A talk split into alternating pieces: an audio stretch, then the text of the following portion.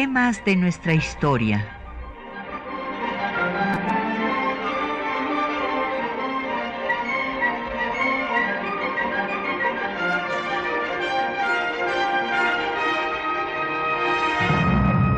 Un espacio que difunde el conocimiento del pasado para comprender nuestro presente. Programa a cargo de la maestra Patricia Galeana.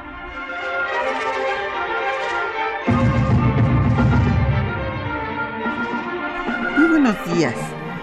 Pues eh, hace 100 años se celebró por vez primera el Día del Maestro en México, un 15 de mayo, a iniciativa de dos diputados, uno era teniente coronel Benito Ramírez y otro era un doctor, Enrique Viesca, que señalaron que era muy importante que hubiera un reconocimiento de toda la sociedad para la labor del magisterio. Y me propusieron que fuera el 15 de mayo. ¿Y por qué el 15 de mayo? Porque el 15 de mayo eh, se festeja también el triunfo de la República sobre el Segundo Imperio. Es el día en que cae Querétaro el último bastión imperial, y esta fecha se había desdibujado eh, durante la dictadura porfirista porque a don Porfirio pues lo que le interesaba era destacar eh, lo que él había hecho, que era la batalla del, del 2 de abril, la toma de Puebla, y entonces esto era el día que se festejaba durante las más de tres décadas que él gobernó. Entonces, por esta razón, se retoma el 15 de mayo y ese día es el día en que honramos a nuestros maestros. Así es que hoy vamos a dedicar el programa a este tema. Tenemos el gusto de que nos acompañe el doctor Felipe Ávila. Bienvenido, Felipe. Muchas gracias Qué por bueno invitarme, que nos, Patricia. nos acompañes para festejar a nuestros maestros.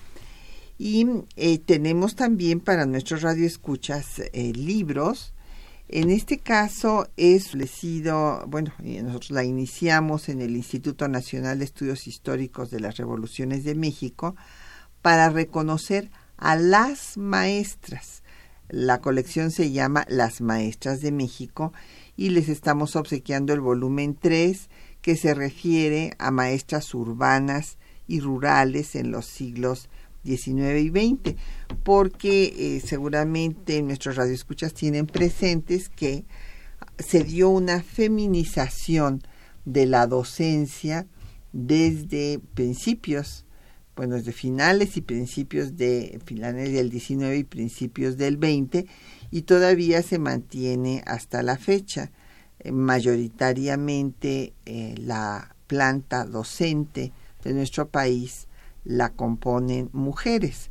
Hay un 50 en los últimos reportes, 58% de mujeres, eh, o sea, más de la mitad, pues, que de hombres. Entonces, llámenos para que nos haga llegar sus comentarios, sus preguntas. Los teléfonos en cabina son 55 36 89 89. Tiene una LADA sin costo 01 800 505 2688, un correo de voz 56233281, un correo electrónico temas de nuestra historia arroba yahoo.com.mx. Nos puede seguir por Twitter en eh, arroba temas historia o por Facebook en temas de nuestra historia UNAM y el programa eh, queda en línea eh, en el www.radio.unam.mx. Bueno, Felipe, pues vamos a hacer un repaso de eh, la docencia, cómo fue eh, dándose la profesionalización, qué posición asumió el Estado frente a la enseñanza a lo largo de nuestra historia para llegar a este momento al triunfo de la revolución constitucionalista en que se hace un reconocimiento oficial que está en nuestro calendario cívico. Y primero habrá que remontarnos a pues cómo desde la conquista, en la conquista española, en esta unión que se da entre eh, la corona y el altar, pues eh, se mezclan los asuntos políticos y los religiosos, que eso ha sido lo que ha traído tantos problemas hasta la fecha en nuestro país, en el que eh, pues el Estado laico cada rato se vulnera. Y esto pues fue para legitimar la conquista. Los eh, españoles legitimaban la conquista con so pretexto de venir a destruir las culturas prehispánicas, porque eso fue lo que hicieron. Ustedes mm. imagínense lo que es para un pueblo que vengan y que le destruyan todo, o sea, eh, todo lo que cree, lo que ha construido y que le impongan encima de las ruinas de sus pirámides y demás, que les pongan catedrales y que les obliguen a adorar a un dios pues desconocido totalmente para ellos. Fue una un trauma. Eh, de ahí la importancia que tiene, por ejemplo, la victoria del 5 de mayo, Felipe porque es una victoria del pueblo vencido, ¿verdad? Porque, o sea, eh, y también por eso eh, mi maestro Miguel León Portilla es su obra más publicada y reeditada a todos los idiomas, La visión de los vencidos. maravilloso. Porque estos pueblos originarios fueron vencidos por los europeos. Y entonces cuando hay una victoria como la del 5 de mayo frente justo a europeos, pues es eh, la reivindicación del pueblo sometido. Así es. Y por eso se celebra lo mismo en Estados Unidos que en Chile, que, que, desde luego en, todo nuestro país. Entonces, bueno, esto llevó a que la corona dejara en manos de la iglesia el tema de la educación, si bien también hubo momentos en los que pues tenían conciencia de que el Estado debería impulsar la educación. Sí, eh, creo que lo planteas muy bien. Eh, la conquista fue un acontecimiento traumático, eh, realmente solo por, por el vigor, por la valentía, por la resistencia de las culturas indígenas es que no desaparecieron, porque el, el intento colonial era destruir totalmente su cultura. y desde las primeras décadas, eh, la educación queda subordinada a un fin religioso.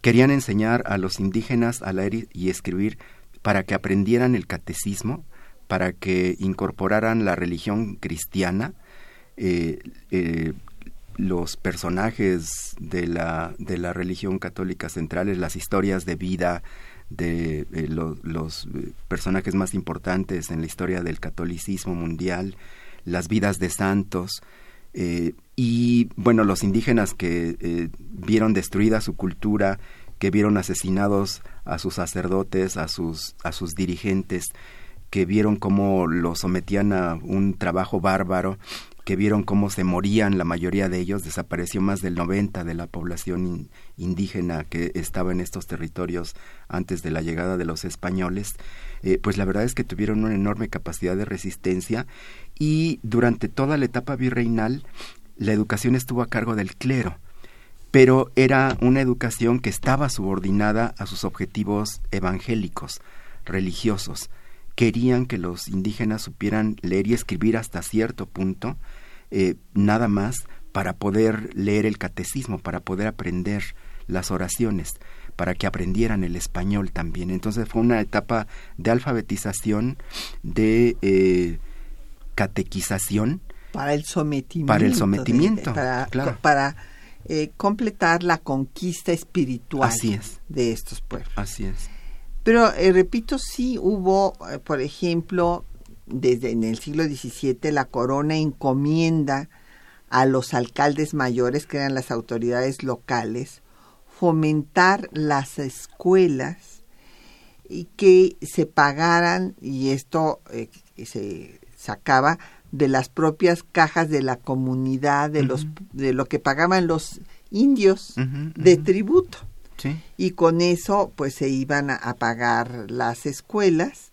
Y como mencionó Miguel Ramos Arispe, a quien dedicamos un programa recientemente en Cádiz en 1812, la educación se encontraba abandonada e inclusive se evitaba que los sirvientes y los hijos de los sirvientes estudiaran porque entonces dejarían de ser sirvientes.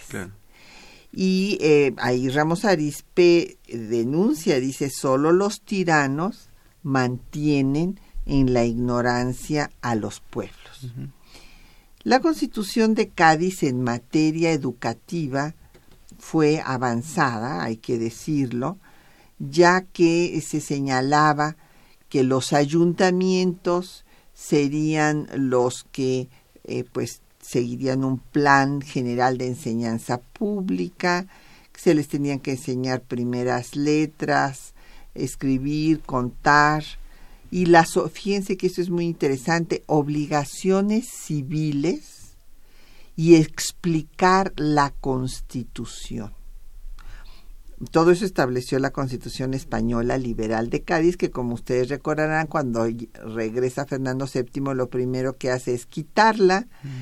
Después viene una eh, rebelión para restablecerla en 1820 y hay lo que llaman los españoles en su historia un trienio liberal, porque después, eh, pues nuevamente, aunque viene supuestamente ya una monarquía constitucional, con Isabel II, pero pues va a ser eh, un gobierno muy débil en el que haya muchas eh, luchas entre liberales y conservadores y tampoco podemos decir que haya habido una vigencia estricta de, de la Constitución allá en España. Pero bueno, ¿qué pasa aquí?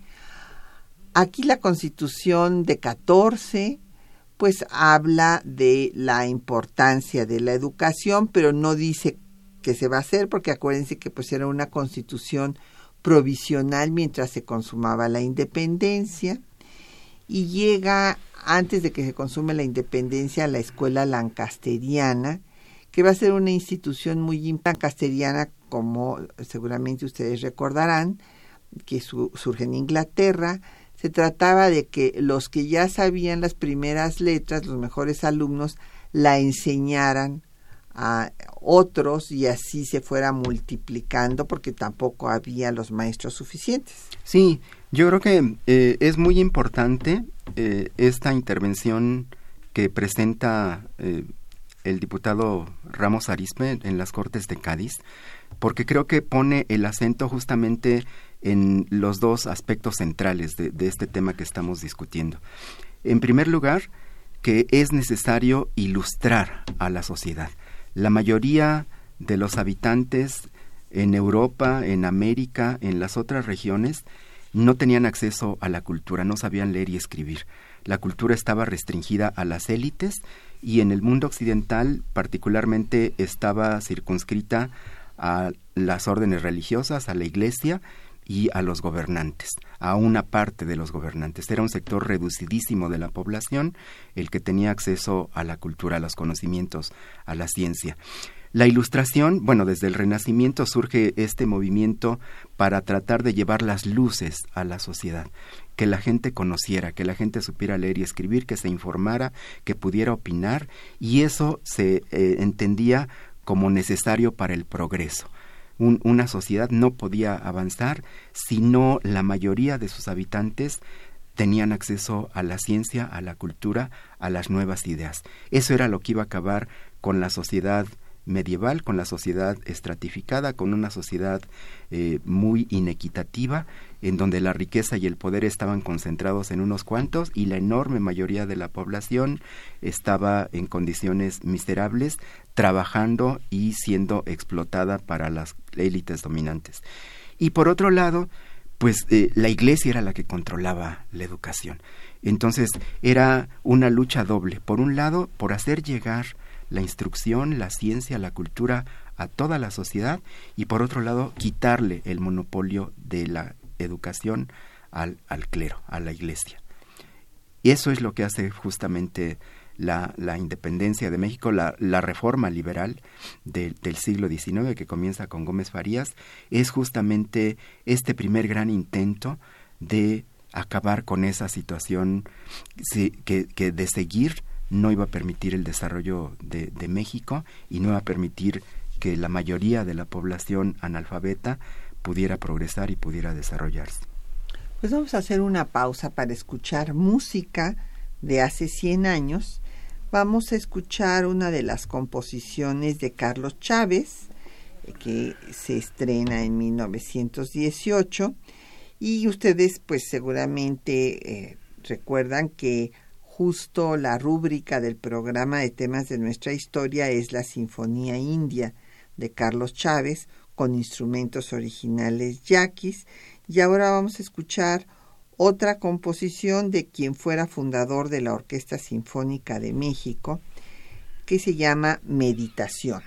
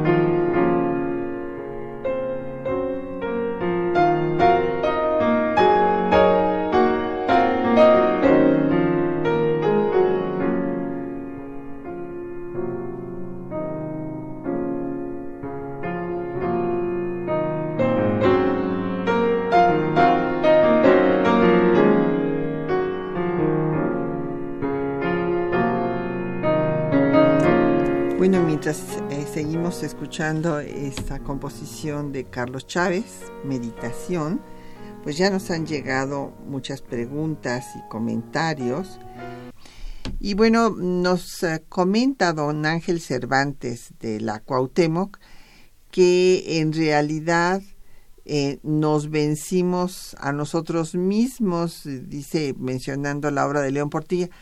Pues no, don Ángel, o sea, sí eh, vino un pequeñísimo grupo, es un caso también insólito, hay que decirlo.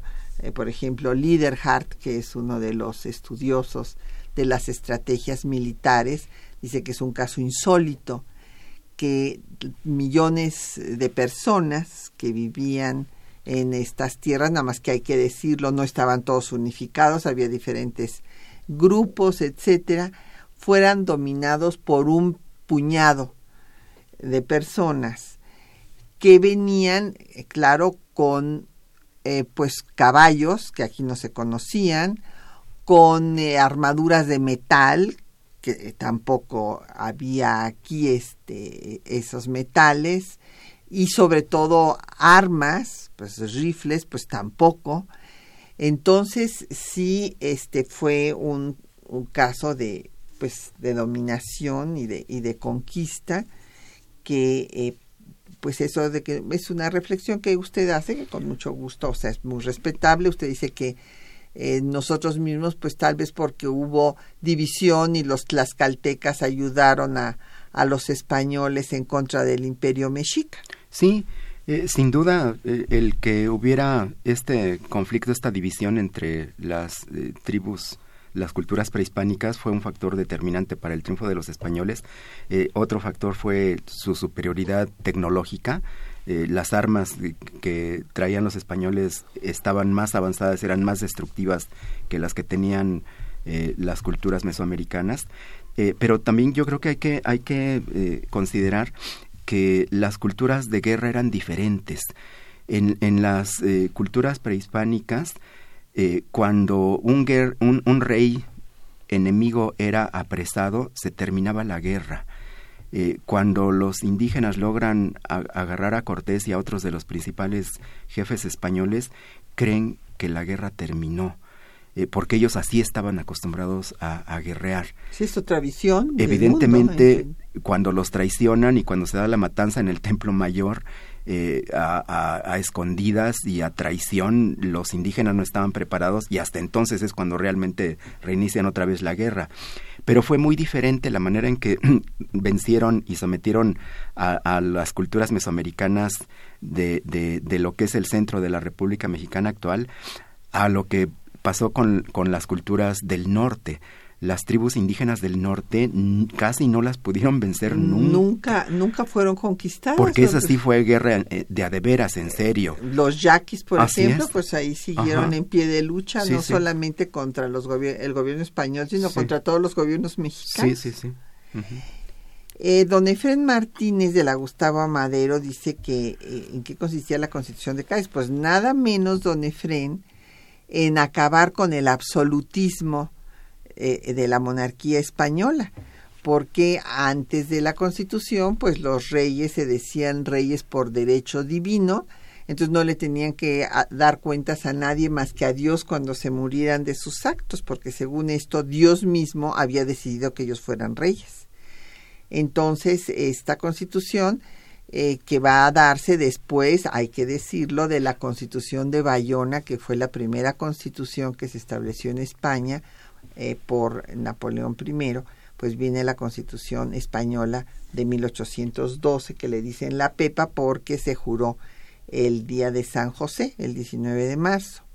Jesús Ríos de la Miguel Hidalgo dice que en qué momento el Estado eh, pone acento en la educación y en la situación laboral de los profesores. Bueno, pues ya le decía yo eh, que había habido, don Jesús, eh, disposiciones de la propia corona española promovieran que hubiera escuelas, eh, ya que ellos eran los que controlaban las cajas de comunidad, donde estaban los tributos que pagaban eh, los indígenas, y después pues Ramos Arizpe hace esta llamada para que quede en la Constitución de Cádiz la importancia de la instrucción que sí va a quedar, y ya dije, con muchas, eh, mucha importancia se, se le daba a la enseñanza que iba a ser financiada también por los ayuntamientos.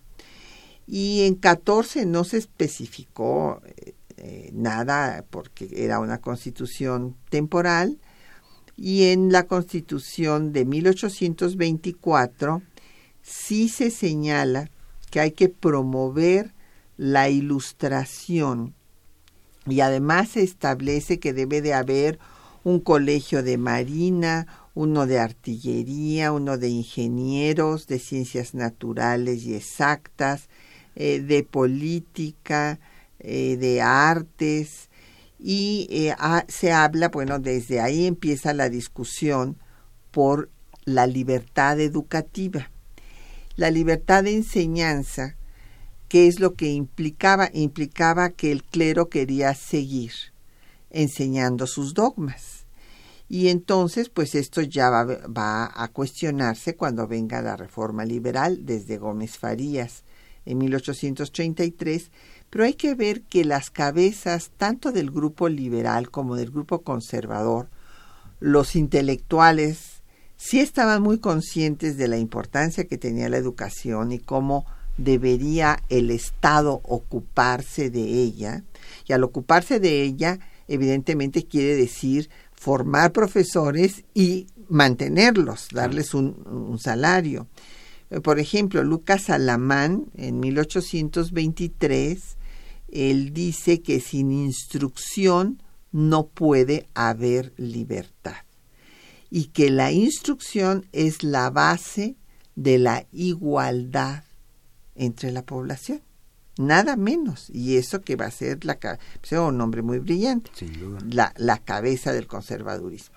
Y la cabeza del liberalismo, el intelectual eh, que va a escribir más eh, sobre este tema va a ser José María Luis Mora y dice que no hay nada más importante para un Estado que la instrucción de su juventud, que es la base de las instituciones sociales. Sin instrucción, pues no hay eh, instituciones sociales. Y eh, bueno, pues van a surgir instituciones educativas importantes en los estados, en Oaxaca, el Instituto de Ciencias y Artes de Oaxaca, que eh, ahí estudiará Juárez y será el primer abogado que se titule de este instituto. También en Toluca va a surgir el Instituto Literario, en, en, donde va a estar uno de los liberales más destacados, Ignacio Ramírez, el nigromante. Y en 33 se pretende secularizar la educación, esto es, acabar con el monopolio que tenía el clero. Y se crea una eh, dirección eh, de instrucción pública para el Distrito Federal y los territorios porque acuérdense que estaba en vigor la Constitución Federal de 1824, se cierra la universidad porque era la Real y Pontificia, Universidad, ¿verdad? Eh, y se establece que va a haber escuelas primarias para niñas y niños, la Biblioteca Nacional, seis establecimientos, entre ellos ya se plantea la de estudios preparatorios de 1833, y dos escuelas normales. Y también se habla de que haya para mujeres. Pero todo esto pues no se va a hacer realidad porque se deroga esta reforma y será hasta el triunfo de la reforma juarista cuando se pueda realmente concretar sí, ese proyecto. Sí, eh, es muy, muy importante cómo después de la independencia de México eh, se plantea la necesidad de que el Estado sea el promotor de la educación, el responsable de la educación. Es, es, algo que en lo que todos están de acuerdo y sin embargo hay una enorme resistencia porque como hemos comentado la Iglesia tenía el monopolio educativo eh, a las élites, les, élites económicas les convenía que la población no estuviera instruida, que no tuviera acceso a la cultura, al conocimiento, para poder seguirlos oprimiendo, explotando. Eh, y por eso, eh, en la medida en que se impulsara la educación desde el Estado, se iba a convertir en un momento de, de liberación, en un proceso que iba a quitar las cadenas de la ignorancia, eh, y del fanatismo. Y del fanatismo.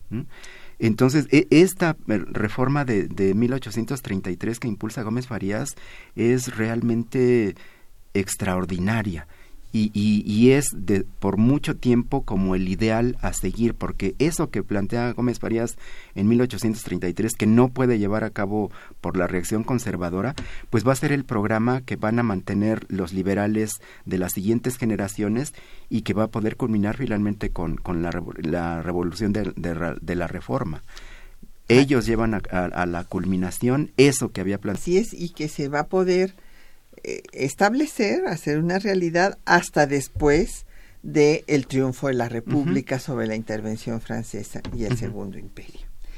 Y bueno, pues agradecemos y felicitamos a don Jorge Morán Guzmán de la Gustavo Amadero, que él nos dice que ha sido docente pues toda su vida, 44 años de servicio y bueno, pues que es, servicio para la patria. Pues nuestro más sentida felicitación, don Jorge. En efecto, hay un discurso muy bonito de Jaime Torres Bodet, uno de los grandes secretarios de Educación Pública que hemos tenido, que dice que eh, la, palabra patria no se puede separar de los maestros y maestras, eh, porque es, esos son los que forman patria realmente, los que enseñan a nuestros niños y jóvenes pues lo que es el país al que pertenecen para que eh, se sientan parte de esta comunidad nacional,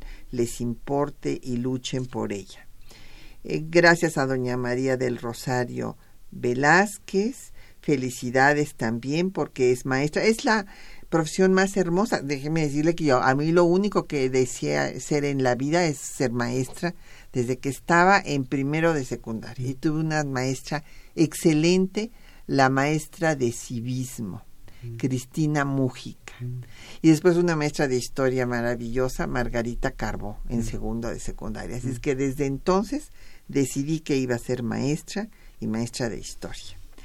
Pues muchas gracias también a, a don Raúl Horta por sus palabras y vamos a escuchar los textos que les hemos seleccionado para esta mañana, que ahí podrán ustedes oír la propuesta de estos dos diputados de la 27 legislatura, la legislatura que se da una vez que se promulga nuestra constitución, y es el teniente coronel Benito Ramírez y el doctor Enrique Viesca, que presentan esta iniciativa de reconocimiento al maestro, porque es, los maestros maestras son fundamentales para la patria y merecen el reconocimiento social y que es un contrasentido que no tengan el reconocimiento social que deben y que vivan en situación precaria. Todo esto lo van a decir en su propuesta. Escuchemos. El 27 de septiembre de 1917, los diputados de la 27 legislatura, el teniente coronel Benito Ramírez García y el doctor Enrique Viesca Lobatón, presentaron ante el Congreso de la Unión la iniciativa para establecer el 15 de mayo como Día del Maestro. Escuchemos. De años atrás, se viene cometiendo en las generaciones que nos han precedido una gran injusticia social con gesto despectivo, se ha tratado en todo tiempo al maestro de la escuela, considerándosele como un cero a la izquierda en valimiento y consideraciones sociales, como un ser que inspira indiferencia. ¿Quién podrá dudar que la instrucción y la educación de nuestro pueblo es el factor verdaderamente poderoso de nuestra heroica patria por senderos firmes, sólidos e indestructibles? Siempre nos ha impresionado la triste posición del maestro de escuela, Siempre, unido como la sombra al cuerpo, ha surgido el contraste en nuestro espíritu de su precaria situación económica y social y de su grandiosa labor en bien de la patria y del pueblo. Como golpe de mazo cae sobre nuestro pensamiento esta magna injusticia social y que urge para un y pres de esta honorable representación nacional el proponer el saludable remedio o cuando menos poner en práctica uno de los medios que al transformarse en costumbre y al erigirse en hábito redundarán en beneficio del maestro y de la patria. Honrar al educador de la juventud, honrar al maestro es conseguir dos fines. Uno, estimular su labor con las consideraciones sociales, y bien sabido es que al hombre que en sociedad se le estima y considera y se le quiere, se le facilita más la lucha por la vida. El otro beneficio lo recogerá la patria. Por el estímulo que se despierte, vendrá la natural competencia y tendremos maestros seleccionados por sus propios méritos y darán a la sociedad ciudadanos educados, ilustrados, conscientes de sus deberes y dispuestos a cumplir con ellos. Cuanto más se ame al maestro, tendremos una patria más grande. Por estas razones, señores diputados, tenemos el honor de presentar a la consideración de ustedes el siguiente proyecto de ley. Artículo primero. Se declara Día del Maestro el 15 de mayo. Artículo segundo. Los padres o tutores encargados de los niños los enviarán en ese día a la casa de sus maestros para saludarles, rindiendo el homenaje de su gratitud.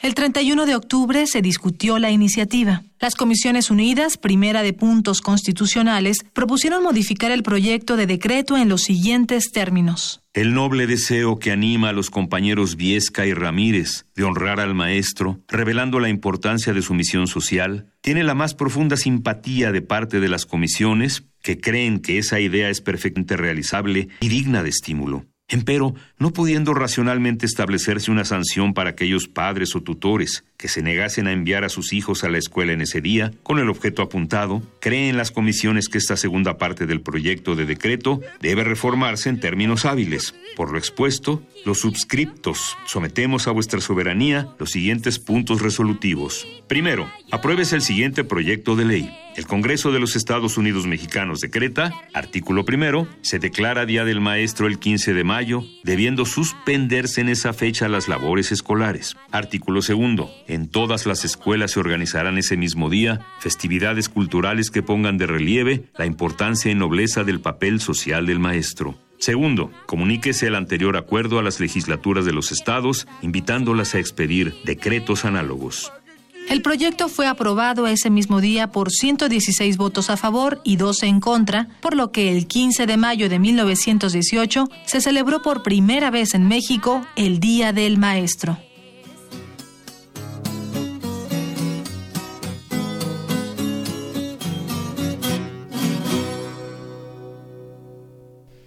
Y bueno, nos han llegado muchas llamadas y comentarios, Felipe Don. José Guadalupe Medina de la Netzahualcoyot nos recuerda a otro gran maestro, Miguel Hidalgo, que si podemos hablar de cómo fue como maestro el cura Hidalgo. No, bueno, pues fue eh, magnífico. Fíjese usted que, eh, bueno, los alumnos le pusieron el zorro porque decían que era muy ágil, muy astuto, muy inteligente, para decirlo en términos más positivos. Y eh, pues una de las acusaciones y por las que le quitaron su cargo, primero fue maestro y luego fue rector de, de la, el Colegio San Nicolás, que es el antecedente de la Universidad Michoacana de San Nicolás de Hidalgo, y resulta que lo eh, castigaron por, porque les daba de comer carne a los alumnos y porque les mandó hacer capas de lana para el invierno. Entonces, por todo esto, eh, lo, lo, quitaron, claro, lo quitaron porque, también porque era un hombre de ideas liberales, heterodoxas, que no estaba de acuerdo con el, eh, sistema absolutista del gobierno español.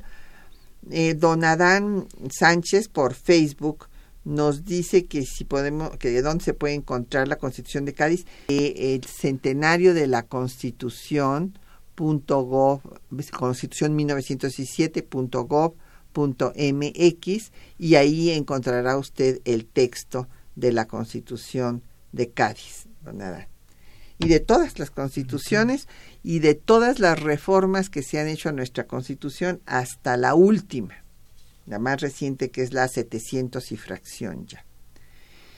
Eh, don Israel Hernández Caballero de Catepec dice que, que, que eh, quiere saber qué es eh, la educación y por qué se le da importancia, eh, porque si es tan importante debe estar a cargo de los estados. A ver, don Israel, es interesante su planteamiento porque primero se hablaba de instrucción.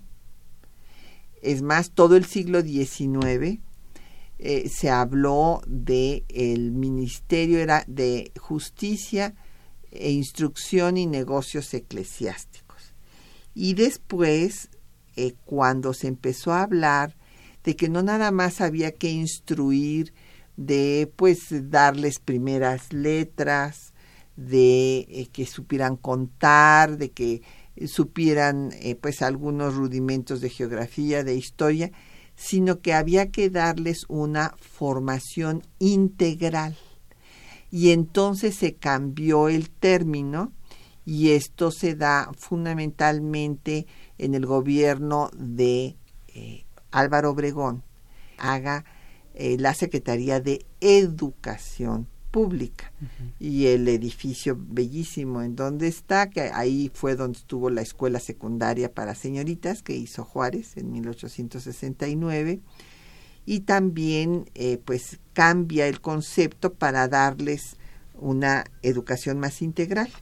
Sí, eh, a lo largo de todo el siglo XIX el concepto que se maneja es el de instrucción pública. Desde la reforma de, de Gómez Farías de 33 se crea la Dirección General de Instrucción Pública, que es la responsable de la educación, de los planes de estudio, de los profesores, de la creación de escuelas, de la manutención. Eh, y, además, una cosa también muy, muy interesante es que cada dos años se tenían que actualizar los libros de texto y había un consejo directivo en donde participaba el propio Gómez Farías, que era el que iba a decidir cuáles eran los libros de texto que se tenían que ir ofreciendo a los alumnos cada dos años. Este concepto de instrucción pública se mantiene a lo largo de todo el siglo XIX y también al comenzar el siglo XX. Es hasta la Revolución y es hasta este nuevo enfoque en donde la revolución le da un enorme impulso a la educación pública. Es, es, es, una de las cosas que les parece más relevantes para la nueva nación mexicana que se está creando a partir de la revolución y con el Congreso Constituyente de Querétaro que la instrucción pública recibe un impulso sin precedentes. Y es parte de este impulso lo que lleva a que el general invicto de la revolución cuando alcanza el poder de la república pues decide crear la Secretaría de Educación Pública y se le encarga a José Vasconcelos que había sido también otro de los destacados intelectuales revolucionarios que había estado con la convención, y que ya se había ocupado de la Secretaría de Educación Pública con Eulalio Gutiérrez, El, presidente que pone la convención para oponerse a mm. Carranza. Bueno, pues nos llegó otro comentario de don Gilberto Escobedo por Facebook diciendo que después de todo los castellanos fueron eh, pues mejores que los ingleses porque los castellanos se mezclaron con la población indígena. Pues sí, violaban a las mujeres indígenas pues por mera lujuria, don Gilberto, digo, no, no, no tenían ciertamente esas precauciones racistas que, que tenían los ingleses, pero eh, pues la, eh, vamos, la conquista española aquí también fue dramática. Y eh, lo que dice que son nuestros ancestros, pues sí, este, sí, en efecto, son nuestros ancestros porque somos eh, mestizos. No todos, porque tienen, eh, hay comunidades indígenas puras todavía que no se mezclan. Primero de Venustiano Carranza, que me dice que qué pienso de la educación actual, que él ha visto pues que no tienen preparación los maestros. Bueno, eh, don David, yo creo que ha habido sí, sí muchos problemas para la preparación de eh, los docentes. Yo lo que le puedo decir es lo que vimos en la materia de historia, eh, pero es un problema muy complejo, porque en efecto, pues cuando viene el PAN al poder, trata de cambiar todas las, ahora sí que trata de cambiar la historia, dar la visión conservadora de la historia, en donde los héroes, pues no es Hidalgo, sino Iturbide, no es Juárez, sino Miramón y Porfirio Díaz, eh, no son los revolucionarios, y esto trae confusión para la enseñanza en la historia. Y por otra parte, pues hay una serie de cuestiones muy complejas, no hay el estímulo que debería de haber a la docencia, se premia más a la investigación, entonces todos los estudiantes de historia quieren ser investigadores y cuando obviamente no logran ser investigadores porque pues no hay tantos institutos de investigación, pues viven de dar clases pero lo hacen de mala gana, como si fuera algo de menor jerarquía. son malos maestros. Mientras que los maestros que, bueno, yo tuve el privilegio de tener eran magníficas maestras y maestros que amaban su profesión y que, como digo, es la profesión para mí la más gratificante que puede haber en el mundo. O sea, estar transmitiendo lo que uno sabe, en contacto con las nuevas generaciones, ayudándolos pues a que tengan el mejor desarrollo, la verdad es lo que más satisfacciones puede dar como profesión en la vida.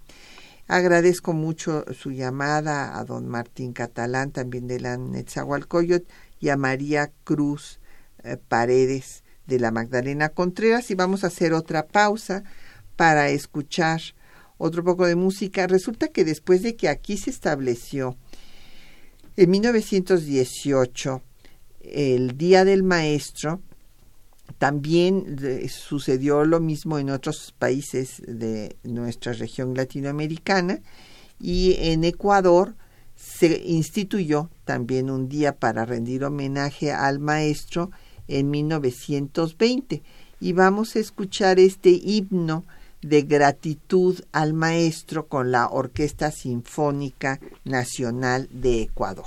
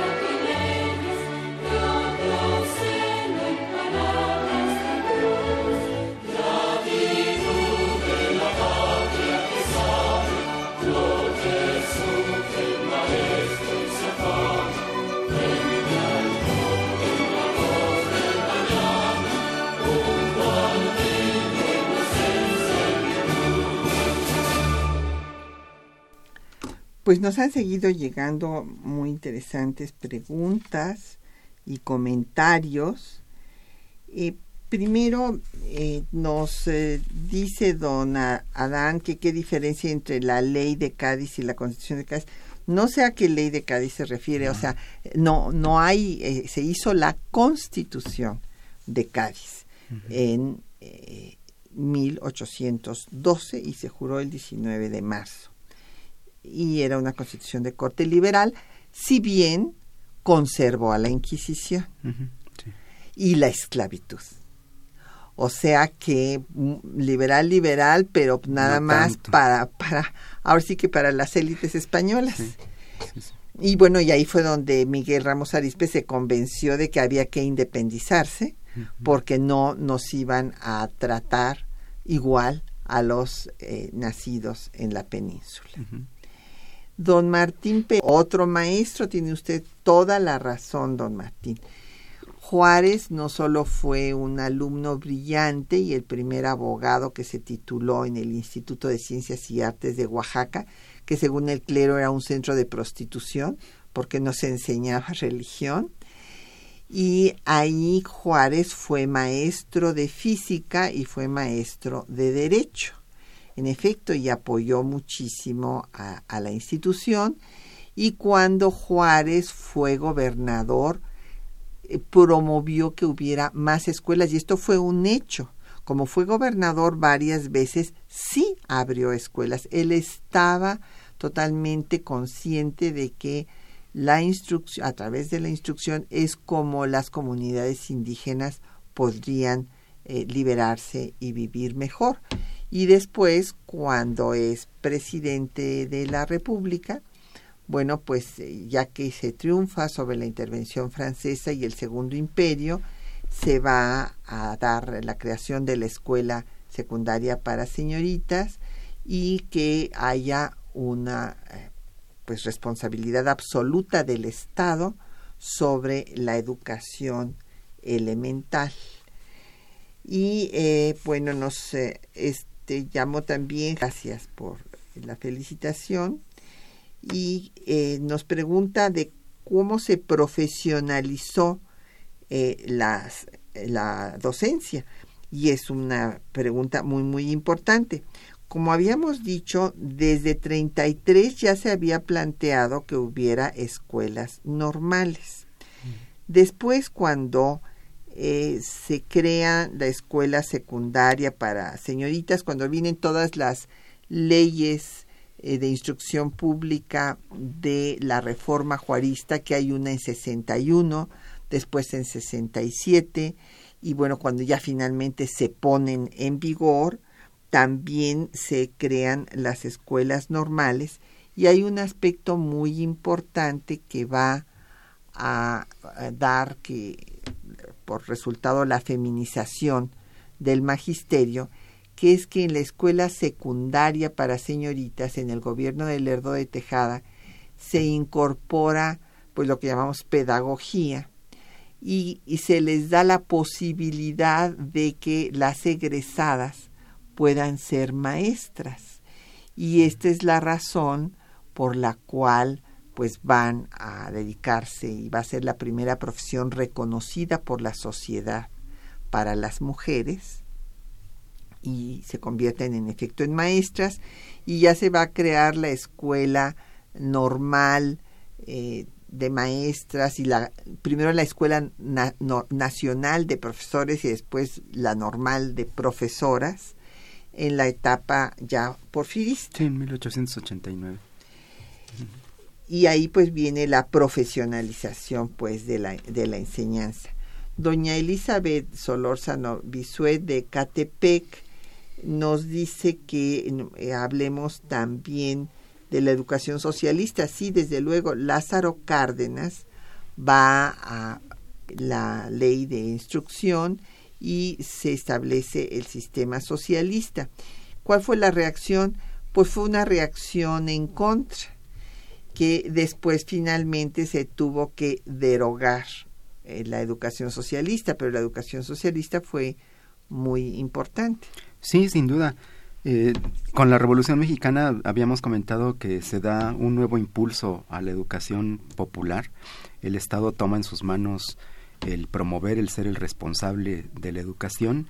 Eh, se dan muy importantes experiencias de llevar la educación a la mayoría de la población, con la creación de la Secretaría de Educación Pública, con Vasconcelos, con su campaña de alfabetización, de difusión de la cultura, eh, y durante los siguientes años eh, permanece este, este impulso del Estado por llevar la educación cada vez más, extenderla, hacerla universal.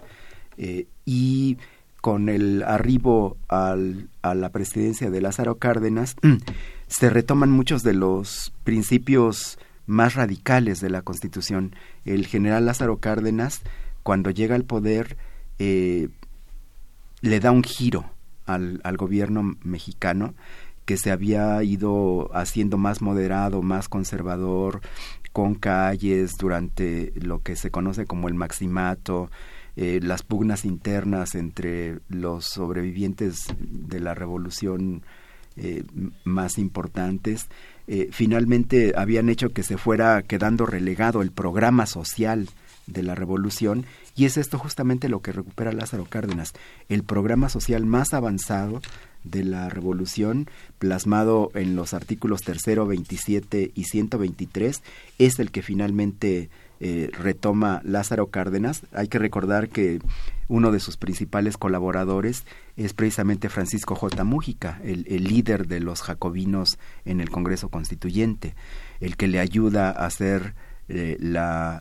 reforma eh, petrolera, la expropiación, y la educación socialista es entendida como una necesidad para acabar con el fanatismo para hacer realidad el artículo 123, pero sobre todo para darle un contenido social a la educación. Era formar eh, alumnos y formar docentes con conciencia social, comprometidos con el cambio, con los intereses de los trabajadores, de los campesinos y de los sectores populares. Era llevar hasta su culminación los principios sociales muy avanzados de la Constitución de 1917. Bueno, aquí yo voy a defender a Calles porque ahí como lo pusiste parece que Calles no le importó Ah, no, sí, sí. la educación y Sí. Calles fue nada menos que el fundador de las escuelas rurales. Sí, sí, sí, sin duda, sí, sí, sí, tienes toda la Entonces, razón. justamente que creó las escuelas rurales como la de tenemos la el caso trágico de Ayotzinapa, pues es- estas instituciones las fundó Calles para llevar la educación a las zonas rurales y que se acabara con el fanatismo religioso. Sí, sí. Y recordarán nuestros radioescuchas que vino eh, la rebelión cristera y bueno, pues los cristeros les cortaban las orejas a Sí. los maestros, violaban a las maestras y las mataban, hubo varios asesinatos de, maestras por los cristeros. Entonces, eh, eh, lo que no estableció, pues sí, cier- ciertamente la educación socialista eh, la establece el general Lázaro Cárdenas, que llevó a su culminación también el tema del reparto agrario, por ejemplo, y desde luego la expropiación petrolera. Pero eh, a Calles lo que le tocó enfrentar todavía fue la lucha con la Iglesia Sí, sí. Católica que se opuso no solamente a la revolución, no solamente eran aliados de Porfirio Díaz y después patrocinaron la jerarquía eclesiástica Victoriano Huerta, como está documentado en los archivos de Vaticano, Sí, sí. sino que se opusieron y dijeron que no iban a reconocer a la Constitución de 1917, punto. Sí. ¿Por qué? Porque la Constitución de 17 estableció con Mújica al frente la enseñanza laica también en las escuelas particulares. Entonces, este se enfrascaron en una lucha campal, ¿verdad? Eh, que empiezan con Obregón, bueno, logran matar a Obregón y después la continúan con, con calles. sí, totalmente ¿verdad? de acuerdo, sí. Entonces, sí, este, pues hay que ver que cada uno fue pues poniendo su granito de arena para poder, y no granito de arena, pues aquí va, Rocas. la, la, la lucha por la secularización de la enseñanza, porque eh, pues eh, desde Gavino Barreda había dicho que no podía haber eh, libertad ni orden ni progreso en México si las personas se seguían explicando mágicamente el universo. Sí. Bueno, pues les agradecemos muchísimo sus llamadas y las felicitamos a otras maestras que nos llamaron, doña Esmeralda Cruz, mm, felicidades, dice que fue maestra de las hermanas de Antonio Díaz Soto y Gama Ay. y que todavía las recuerda, muchas felicidades. Y don Miguel Ángel Vázquez nos pregunta por el líder sindical Otón Salazar. Bueno, fue un muy destacado dirigente magisterial, activista político, eh, que tuvo una muy destacada participación en los años 60 y 70 del siglo pasado.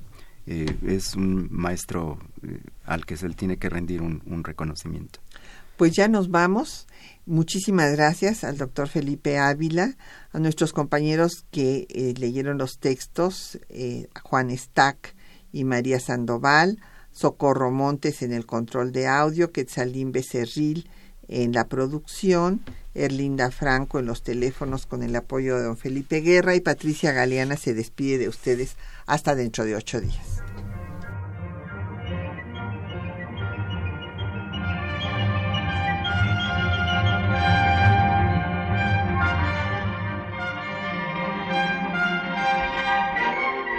Temas de nuestra historia.